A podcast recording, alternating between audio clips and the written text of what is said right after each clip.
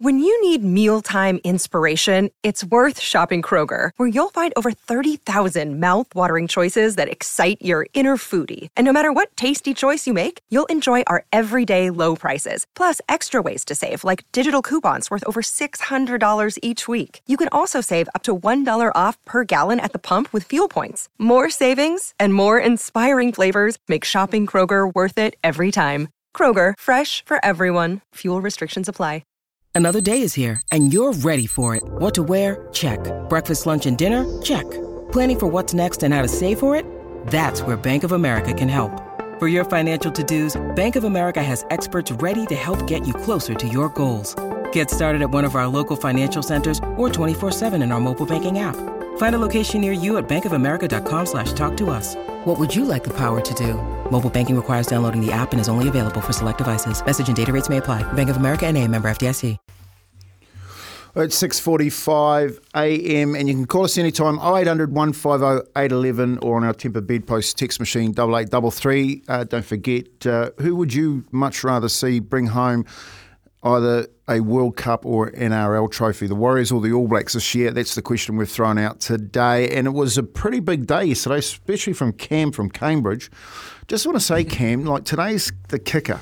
All right, and if you want to have a have a punt on the weekend, like do some homework. You got uh, a couple of hours up your sleeve. Do some homework and send me an Izzy a kicker in today. I guarantee you, you're going to get in the kicker today. All right, I guarantee it.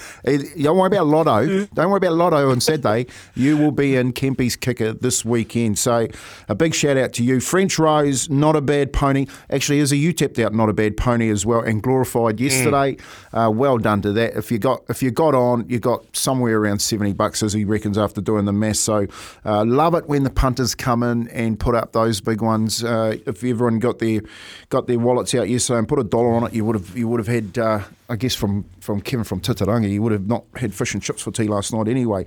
Um, and Love and War yesterday, as we tipped out from Timmy Mills, it was scratched, uh, came in really short, Love and War, and uh, it just obviously didn't like the track or something like that. Bold Look finished seventh. Um, I think that's one you keep an eye on, Izzy, in the future. Bold Look, it wasn't wasn't ridden very well. It drew it drew wide, it hung wide. It looked like coming around um, when they all come wide on them synthetics and straightened up. It just took a while to straighten up. But flashed home for seventh. I think you keep your eye on that one way above. Well, that was way out the back. That's what that one's name should have been. It finished up 11th. So, uh, yes, I'm going to have to have a chat to, to Millsy and say, mate, next time you come on, you throw me another 11, 11 to 1 shot finishing out the back, you're out. You're out the back yourself. So, um, yeah, go down to Tony Pike, who uh, is rebu- in a real rebuilding phase in his stables. Uh, he's got a whole lot of young horses coming up over the next 12 months. He'll take 20 of the trials at Avondale next Tuesday. So be keep an eye on that. If you can get on Love Racing, have a look at them. Um, one filly that Pike has penciled in, uh, in for Hawke's Bay is Impendable out of Impending, who won last season's Group 2 Wakefield Challenge Stakes and ended her cam- uh, campaign with a fifth in the Karaka two year old million. So Impendable is one horse to watch. And you'll love this story here, Izzy. You'll love this one, okay? Because if you if you do own a horse and you own a really good horse, um, these are these are the really good stories. All right, Lightning Stakes, Moir Stakes, and Magic Million winner Cool and Coolangatta has been sold and retired to become a mum. The now four year old, she's only four year old, has been sold to Coolmore Stud and will be sent to high, profile stallion Home Affairs. It is believed Coolangatta, who only cost two hundred eighty thousand dollars as a yearling, was sold for as much as five million dollars, making it a record price for a mare sold off the track. In a post um, on social media, Ciaron Maher Racing Racing said, "Our queen is set to become a mum." Coolangatta has run her last race, and she's been sold and retired to stud.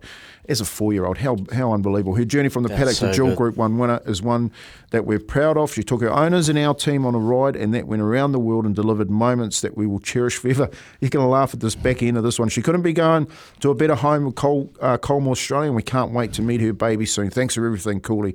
Coolangatta's last race was in the King's Stand Stakes at Royal Ascot, where she was actually well beaten, and. Uh, Maher Racing Bloodstock manager Will Bourne told uh, Bloodstock News she is the most expensive mare off track ever sold in Australia, so the offer wouldn't be sneezed at. Coolangatta, she only had nine starts for five wins and $3.8 million in prize money. So, how's that? What? You're talking a $280,000 purchase and basically nearly a $10 million turnaround. And of course, you can imagine what those foals are going to be worth um, going into the future. There's racing tomorrow down at Awapuni. We're going to um, go. Was that is that quite young, Kempy, to Oh, hell yeah. a, uh, a, a mirror away or at four years of age? Hell yeah, four years, you know, and you know, it's Hmm. about racing, and you know, the, when you do the, I guess when you're doing the figures, and this is what, you know, at the top of their game, these guys are really good at the the the the bloodstock agents, the owners, and all that, you know, the trainers and that, and they talk about well, you know, to race and get another five million dollars, um, you know, you're not guaranteed it. So I, I, I just think, you know, from an owner's perspective, you, you take that money, and then from a stud a stud book, you know, so they take the mare and you know she goes into foal a number of times. Um, they'll make more than five million I'll guarantee you, they make four, five times that much. So um, it's a. I didn't expect Call and Coolangatta to be, you know, as a four-year-old to be be sold, but that's what you do when you got to get a good one, is it? You know, on a, on a return on your money on two hundred eighty thousand dollars, it's not bad. Uh, return is it getting uh, nine point what is that nine point eight million dollars back um, as, as an owner Well- of that horse. You, you brought up Lotto, and I went ahead and looked at my Lotto. I won twenty four dollars, so I'm on the right track. there you uh, go. Find a, find a thoroughbred race day at events.loveracing.nz. That's your love racing update. We'll come back with Awapuni tomorrow. Cam from Cambridge is going to come back with a winner. And don't forget, we've got Kempy's kicker all morning, but there's only one spot because Cam from Cambridge has already sewed one up. There's not one spot. I've got another spot, Kempy, and you're already bags, Cam. That's okay. I'll, there's one coming through already. Friday synthetic race four, Bahia Emerald. So uh, keep them coming, and those uh, one of those options will be lucky enough to be a part of the kicker. How was JK as a league player, Kempy? He was good, mate. Yeah, like he. Uh, I actually played against JK uh, when I was playing up at the Crushers. I went over there and did a small stint with the Queensland Crushers. Uh, Crushers that played out of uh, it was the old Lang Park Suncorp Stadium, and uh, uh, JK played that date. Big man, I got to say, um, out on the wing there. So you know, he suited suited the game.